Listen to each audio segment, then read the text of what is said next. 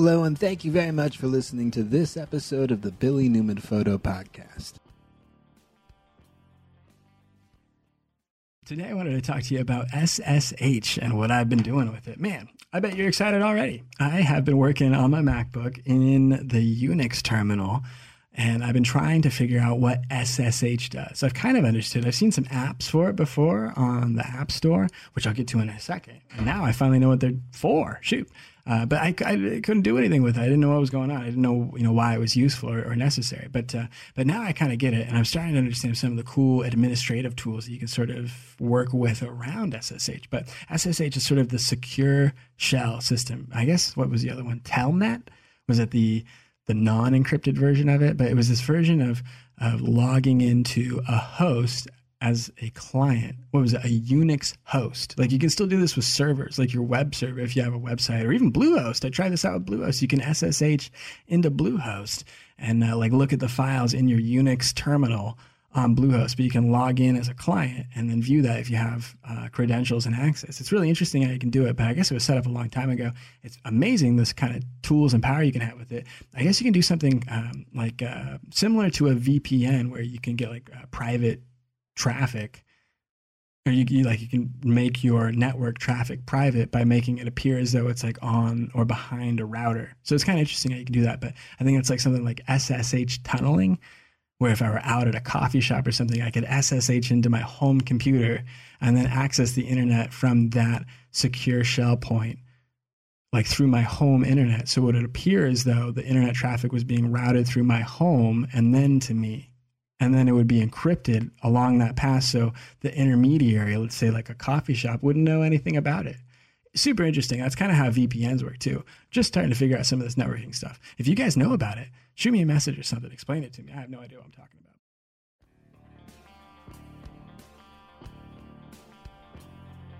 You can see more of my work at billynewmanphoto.com you can check out some of my photo books on amazon I think you can look up uh, Billy Newman under the authors section there and see uh, some of the photo books on film, on the desert, on surrealism, on camping. Some cool stuff over there.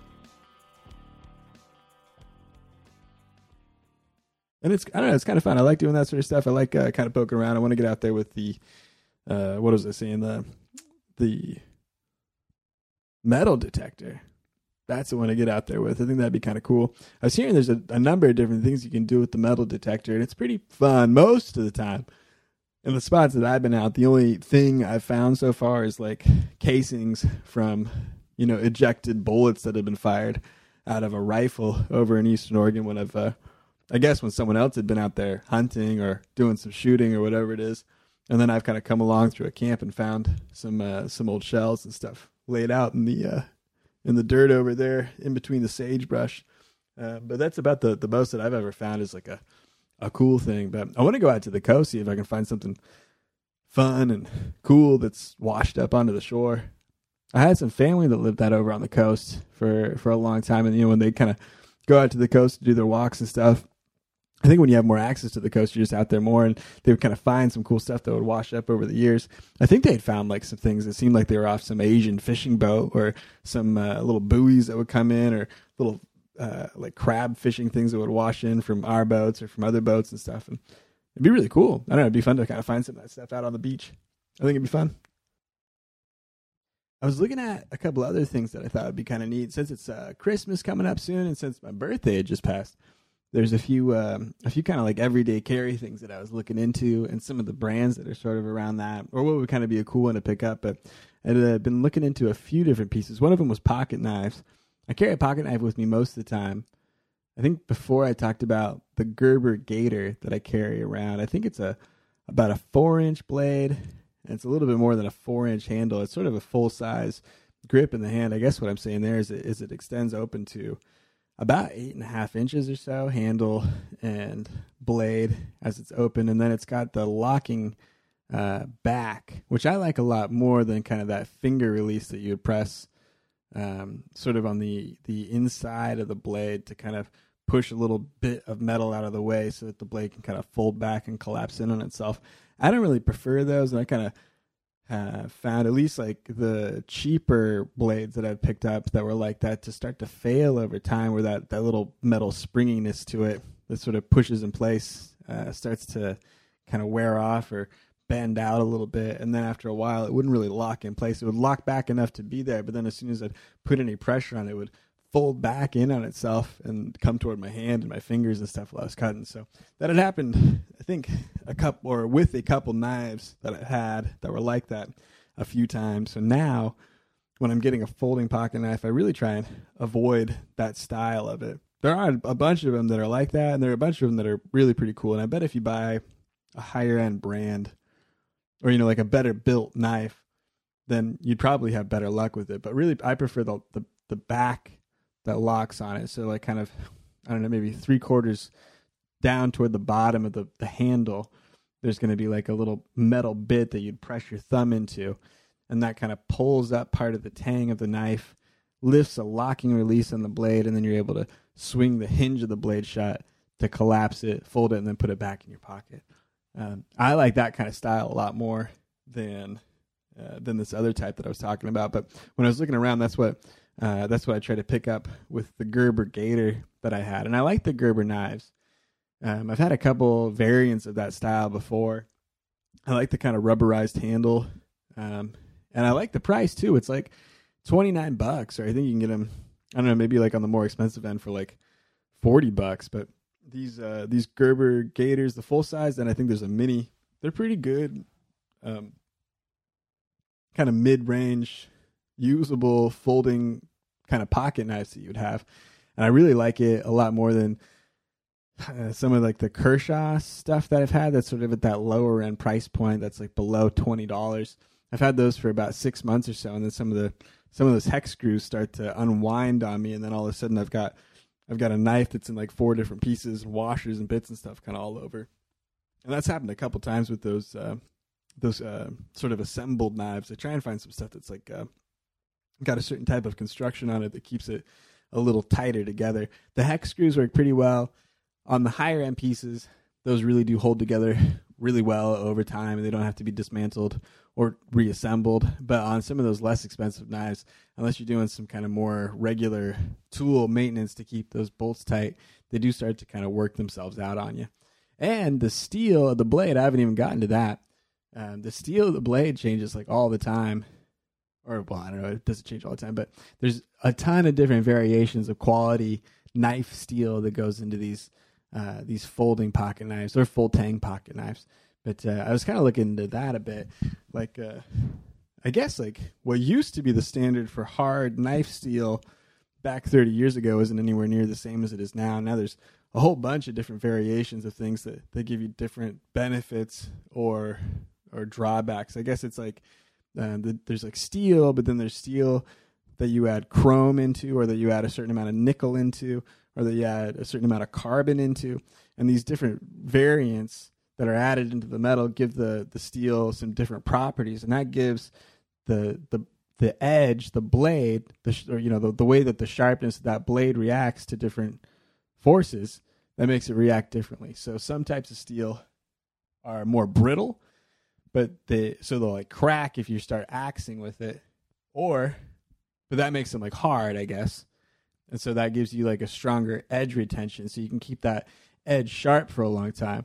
But if it's a really durable type of steel, then maybe it's got a softness to it, and so if you start doing a lot of extended cutting with that sharp blade, it'll go dull on you faster, and you'll have to re sharpen the blade. Uh, and then it'll lose its sharpness maybe a little faster. But then there's also blades that will rust if they get wet. So if you got a blade that's really sharp and stays really sharp, but rusts quickly when it gets wet at all, then that's like a pretty difficult knife to have around too. And so people kind of choose their knives for different things. I guess there's like boat knives, or there's a there's a certain type of steel that's used for people that are doing a, a lot of stuff on the ocean, like when they're exposed to a lot of salt water. They uh, use a. It's not. Um, is it like an H1 steel? That doesn't sound quite right. But there's a certain type of steel that they have that's uh, that will not rust, but is like really hard and holds like a really strong edge. And then there's a whole bunch of different variations of hard steels, you know, like steels that have like some stronger amount or, or I guess, uh, tougher resistance to whatever elements they're going to be exposed to. So the, the Gerber Gator that I have, that's a that's a D2 steel. And I guess you can look these steels up. They're going to be probably more informative. Some some chart online will probably be more informative than uh, than my breakdown of stuff. But they'll kind of get into the, the chemical compounds of what makes these steels different and what makes the the knife blade uh, better or worse for the function that you're going for. But really, there is like a tier of not really quite good enough for most things, and then where people and knife collectors are kind of trying to pick into uh, for like higher quality knives. And I think it's uh, it's a good litmus test for how high quality your knife is. So there's some there's some good steels that make inexpensive knives. Um, so I think like for like Victorinox uh, Swiss Army knives, you're looking at like a 316th steel, which I think now is like a pretty low grade kind of kind of steel. Even for a lot of buck knives, I think it's like the four four sixteenths or something like that. Or, you know, it's a little more. Um, for I think for Leathermans too, it's sort of in that area. Then I think if you get into the the ESEE or Rat three knives, you're looking at 1095 steel, which I think is like a higher carbon steel.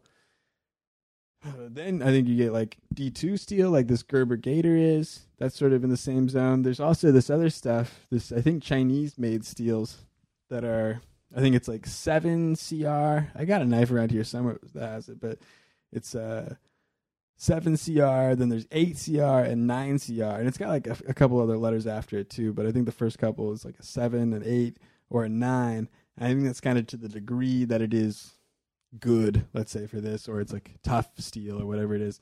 But I think seven is sort of the lower grade, kind of average grade knife blade steel.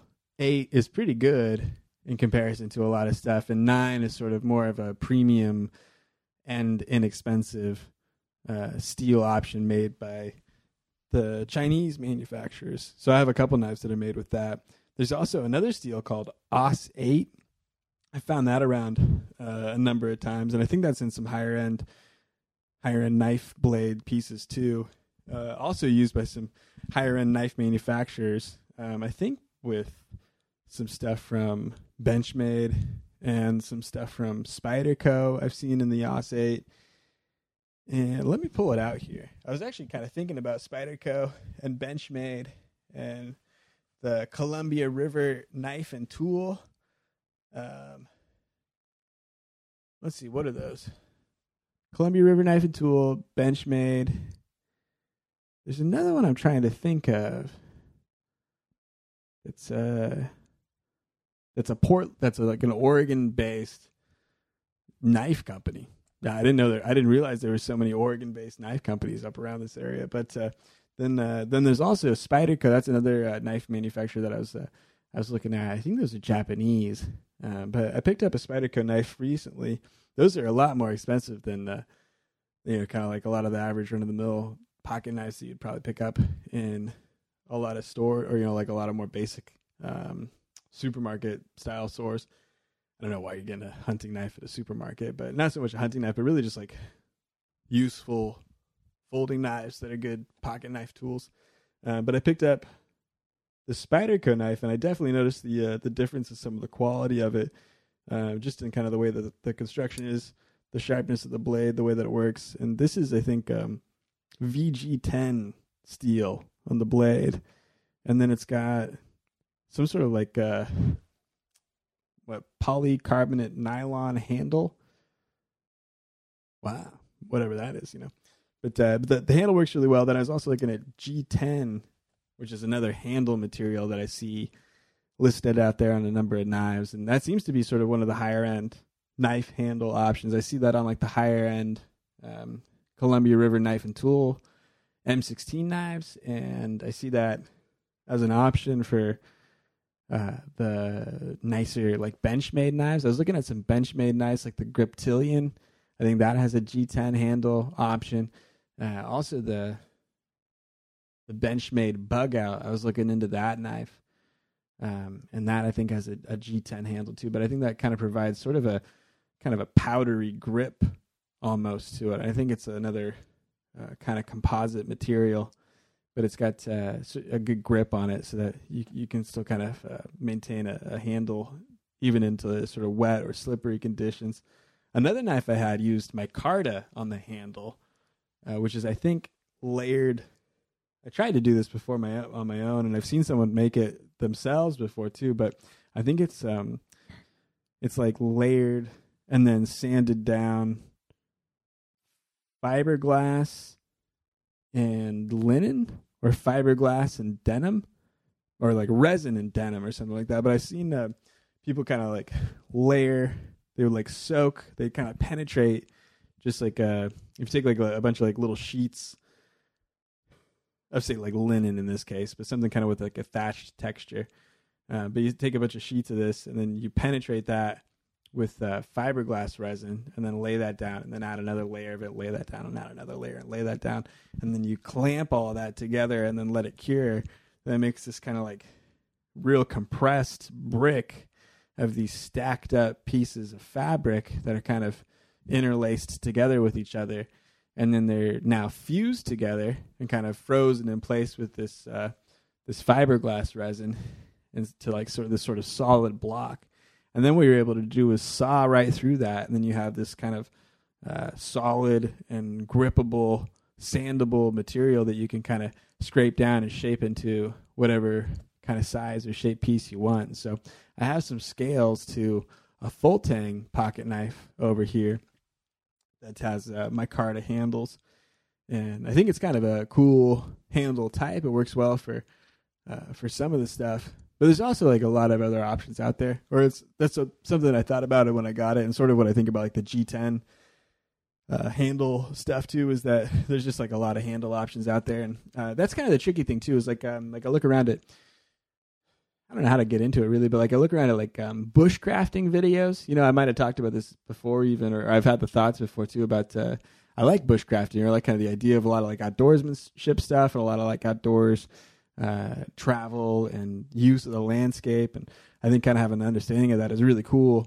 Uh, but the bushcrafting stuff sort of has some little twists or like sort of limitations to it that I think sometimes make it a little a little goofy. But uh, part of the idea is you have like a big knife, almost close to a machete, that you use for everything from batoning down two inch thick trees to I, I guess like just building a trap to hunt small animals to to just straight hunting or combat or whatever it is, but it's supposed to be this kind of all-purpose wilderness tool. Those are cool knives, and I do have a couple of those in that size range. I like the four-inch size probably most a lot of the time, but for a lot of cool stuff, it's like the the five-inch knife, like a five-inch full tang knife is really cool if you're going to try and do some of that stuff. But really, at that point, or kind of my thinking around it is like that's almost too all purpose of a tool that you're trying to apply a knife to. You know, like uh, you don't really need maybe to always do that sort of stuff with a knife. Now, it's cool when you understand how to use a knife. And then you can really build out stuff while you're in the woods or while you're in the backcountry that you didn't have to bring in with you. So that is like a cool kind of survivalist mechanism of not even survivalist, but just when you're in the woods um, there's a way that you can build out a lot of stuff that you would maybe think that you would need to bring with you. Just kind of a lot of like structural stuff that you can kind of set up or or make some makeshift elements with if you know how to do some simple things with a knife. And I've heard of uh of like these practice these practice systems called uh, try sticks. You could probably look that up, like a like I don't know a bushcraft try stick or something like that. But it's this bushcraft skills thing where go through with a twig, you know, like kind of a two foot long stick that's about an inch and a half in diameter, and then you you try out a bunch of these different cut maneuvers on it. So you kind of like a flat cut, a scooped cut, uh, sort of like a pointed carve, or to make like a divot in something, or make you know just like all these different little pieces that you kind of go through and do. And I guess there's like uh, some little system of those that you can use those pieces on a stick as different tools to make you know, different, I don't know, different things. Who knows what they are? I've seen like snowshoes made. I've seen tables made. I've seen um, like fire pit cooking kitchens made. I've seen a few different pieces and stuff. So it's kind of interesting to see what people can kind of throw together. Really, a lot of the time, I think what it was used for as a plan is what you see expressed by the bushcrafters is you got a big knife and then you whack down a chunk of a tree you make a a stand to hold a pot over a fire to purify your water and then you make sort of an a-frame to throw your tarp over so that you have your dry shelter now i think both of those are really one of the least effective means of providing that thing in the outdoors. So like, you know, I I don't know how to really say it now, but it's like uh, it's good to know how to start a fire and it's good to know how to stay out in the wilderness if you only have a tarp. Also, it's good to bring a tent and a sleeping bag and it's good to bring a Jetboil and some fuel and a lighter. And those two things really like cut down on the amount of weird sort of dangers that you would have from exposure or risk of bad water or whatever it is. So a lot of the time, what I'm thinking about trying to do some outdoor stuff is how to like cut down on a lot of the extra work or the extra danger um, of some of those risks that you would have to sort of put yourself out into if you're trying to drink unpurified water through a sort of haphazardly made heavy can over a fire pit for an hour or two or whatever it is, or staying under a tarp when you have way better and less expensive survival gear or you know like uh, tent hunting camping gear backpacking gear available to you. Um, so i think that those are kind of the options to sort of steer into. So that kind of brings me to well what is a knife and what do you do with a knife? And so for bushcrafting you're supposed to like build everything that you would go camping with. And i kind of think well maybe that's not really what uh, i use a knife for uh, or what a lot of people use a knife for. And I, have seen it kind of uh, kind of more clearly expressed it like your knife or like a you could have a couple different knives but it's cool to have a knife that's really just for cutting and kind of keeping it as sort of a, a, a more sacred discipline to keep that knife sharp. As something that can really do an effective job uh, cutting cutting into flesh if you need to do some hunting stuff or cutting ropes or cutting parts of whatever you're trying to put together out in the outdoors or whatever it is. And so i think that's kind of like some of the interesting stuff about uh, about doing some knife preparation stuff. And there's a lot to get into with sharpening and different sharpening stones, and some some thoughts that I have about some sharpeners and sharpening stuff that I want to get into too. But I don't know. That kind of might wrap it up there for uh, for this part of the podcast. And I'll probably come back in with a part two of things to do with your pocket knife that uh, that are useful when you're doing some outdoor stuff and I guess I could bring it around the photo stuff too. Kind of like what I'm saying is when I'm traveling light and I'm outside in sort of more of my normal circumstances, like a two and a half to three inch folding pocket knife really gets by uh, in almost every circumstance that I've needed. And I really don't need that big of a knife. I really just need a small amount of that blade, or, you know, I need a small blade to be really sharp. And I think with that, you can be really effective. Like, with a scalpel, you know, you can go through and do like a lot of significant and proper work with just a scalpel. And it doesn't necessarily mean that a, a bigger or more broad or more thick blade is going to be a superior tool to just really the act of cutting and slicing or the act of like trying to chop into something that you're uh, you're trying to do with a pocket knife when you're carrying it around out in the woods with you.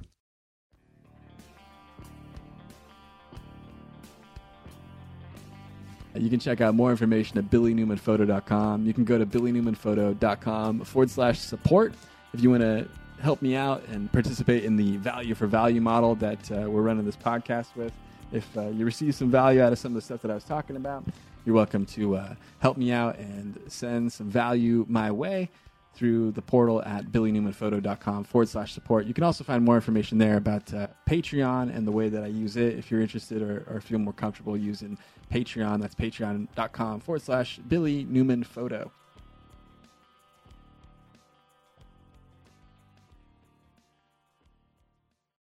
But yesterday I took off on a drive. I went up the McKenzie River, and I've been trying to uh, go up to a few spots and then develop more photographs just from from that location, uh, or you know, try trying to work on some stuff there. And uh, and it was good though. It was cool to to get a, a couple of minutes to uh, try and work on some longer photographs. Really nothing stellar from that location, but part of what I'm noticing is you really need more uh, m- more times in your life when you're up to bat or when you're you're there, when you're at the place, when you're at a day of work. All that's kind of to say the same thing, but when you're participating, when you're out and doing it, and uh, I'm trying to, to develop that more, where uh, where it's just oh, I was out taking photos four times today instead of one time, you know, this week or something. So um, I think it's just the the the your personal ability to cultivate those situations where you get to take photographs that's almost really what it seems to be uh, to work as a photographer is to cultivate the next time you're going to be able to take photographs. And uh, to, to try and cultivate that in a rapid succession so that you compound that and uh, and really make efficiency or an efficient use out of your time. But I, I, think about that a lot. It was cool going up yesterday. I was working with the the Sony A7R stuff uh, as much as I could, and I was trying to work on some long exposure stuff, sort of mapping or matching the. Uh, like the river and the the rocks of the shore, or uh, some of the stuff on the far end of the of the the lake. That was kind of cool to to sort of work with a little bit. But um, but I try and I'm trying to work uh, on a few of those a little, I don't know, slower tripod shots, let's say, but some photographs where you're kind of getting into a situation that's a landscape and you're trying to be just a little bit more patient and try out a couple different options and then, you know, wait for the light to come in a little better. And, uh, that's a that's a few more of the techniques in the fine art photography side that uh, that I really like, but I don't really get to express or get into as much, especially in the product photo side or the event photo side that uh, I end up working in most of the time. So, um, it's cool though. I mean, I've been pretty happy uh, trying to get out and do some photo stuff, and uh, it was really nice getting out and uh, trying to put some stuff together for myself. But uh, I don't know. It's good, kind of working some of those ideas out. I'm trying to take more photos of myself too. I noticed that as I go back through my library. I just completed um, trying to cut down a lot of the photos over the last like 10 or 15 years or so into a collection of maybe some of the best and some of the best versions of the file itself too. It seems almost like a silly idea, but what ends up happening is you you end up losing over time the the best um, raw file that you have of that image if you're not careful, right? Like if you edit the image or you resize the image for the, you know, that's the version that ends up going on social media. A lot of the times is, a, is an image that's smaller than three megabytes. And uh, a lot of the time, three megabytes is really going to be a, a downsized, compressed JPEG image that I put together. And over time, what I've noticed is that a few of these pieces that are maybe some of my favorite photographs, the, the, the version available that I can find right now, that's this JPEG version. So I'm trying to go through and, and clean that stuff up. And it seems like I've done uh, a good bit of the start of that. But the next part really is produce. It's really get out and try and be in places to make photographs that are new for the year of 2018. I need to be producing the files and then uh, getting that work product out. I need to be able to, you know, finish it, edit it, and publish it in a way that's uh, that's effective. You know, if if I'm going to bother to say that I'm a media creator or I'm a photographer, any of that stuff. So, um, so it's been good, kind of getting out. There's uh, the McKenzie River Drive. There's been a couple other uh, deals, like out to the Deschutes River. I'll get into that on a podcast. Some stuff out on the the coast that was cool. Some stuff up uh, near the the Tulip Farm. Uh, in Woodburn, all that stuff's starting to come together, and I have a few ideas for the rest of April too that might involve that. But on to other news. I think I'm dropping Hootsuite. I've been working with Hootsuite for a couple years, and uh, I don't really feel like I'm getting the value out of it that I need. It, it, it's costly, actually, is, is a big part of it. It uh, it's like a monthly bill. It's probably more than Netflix is a month, but uh, but what I need to do is, is kind of transition over to whatever other ideas that are out there for scheduling posts on some of these platforms. And i think that's what i'll be able to do in a pretty effective way is try and put a little bit more time into these platforms specifically to schedule out these posts for a business page or for whatever it is. But i think i can do that within facebook uniquely and i think i can do that from a few of these other platforms too. And I just don't use enough of the other features associated with Hootsuite um, to to really interact with my my social demographic that much. Um, I use like the platform most of the time to do that, but Hootsuite's a, a a mechanism I use to try and publish to multiple places at once. And maybe now, maybe a couple years later, there's some alternatives or some competitors that uh, that offer some of the features that I was looking for when I first got into the the Hootsuite pattern of stuff. So it was cool to try for a while, but really what I noticed uh, overarchingly is that uh, it really they haven't regenerated a lot of their interface and so a lot of the things that were glitchy and, and buggy problems years ago when I started using it they're still the same kind of glitchy, buggy problems. And really, it's it, you know, it, it's it's the location of the, the problem is always in the upload module, which is really the only thing I use for the service. So I just got smart and I decided to quit that and jump ship and go to some other service. There's a few. There's a free option in Hootsuite. Maybe I'll continue to use that. That that service is three social media accounts, is what it shows. There's probably some other uh, limitation to it. And I know there's another service called Buffer that I had used in the past, and I think I might check them out again and see if uh, if there's an opportunity to um, to use that interface to do some buffer stuff here on out. But uh, but yeah, if anybody's super curious, that's how I, I, sneak in some of the photo stuff that I try and put up on on uh, social media across the board. trying to make it a little easier on myself. I have all these photos, and I'm uh, trying to organize them and then write captions for them in bulk, and then put them up online if I can. But yeah, so it's going okay. You know, it's uh, it's always kind of a process trying to get some of the media stuff together, and, and really, like I was talking about, outside of media and YouTube channels and other things like that, what I'm really trying to focus on in 2018 is photographs. Am I making photographs? Am I getting to places to make photographs? Am I wrapped out in these other side responsibilities that really aren't going to compound and benefit me uh, when it comes back to my main goal here. So I don't want to dilute myself in places where uh, you know where I just can't really be my best.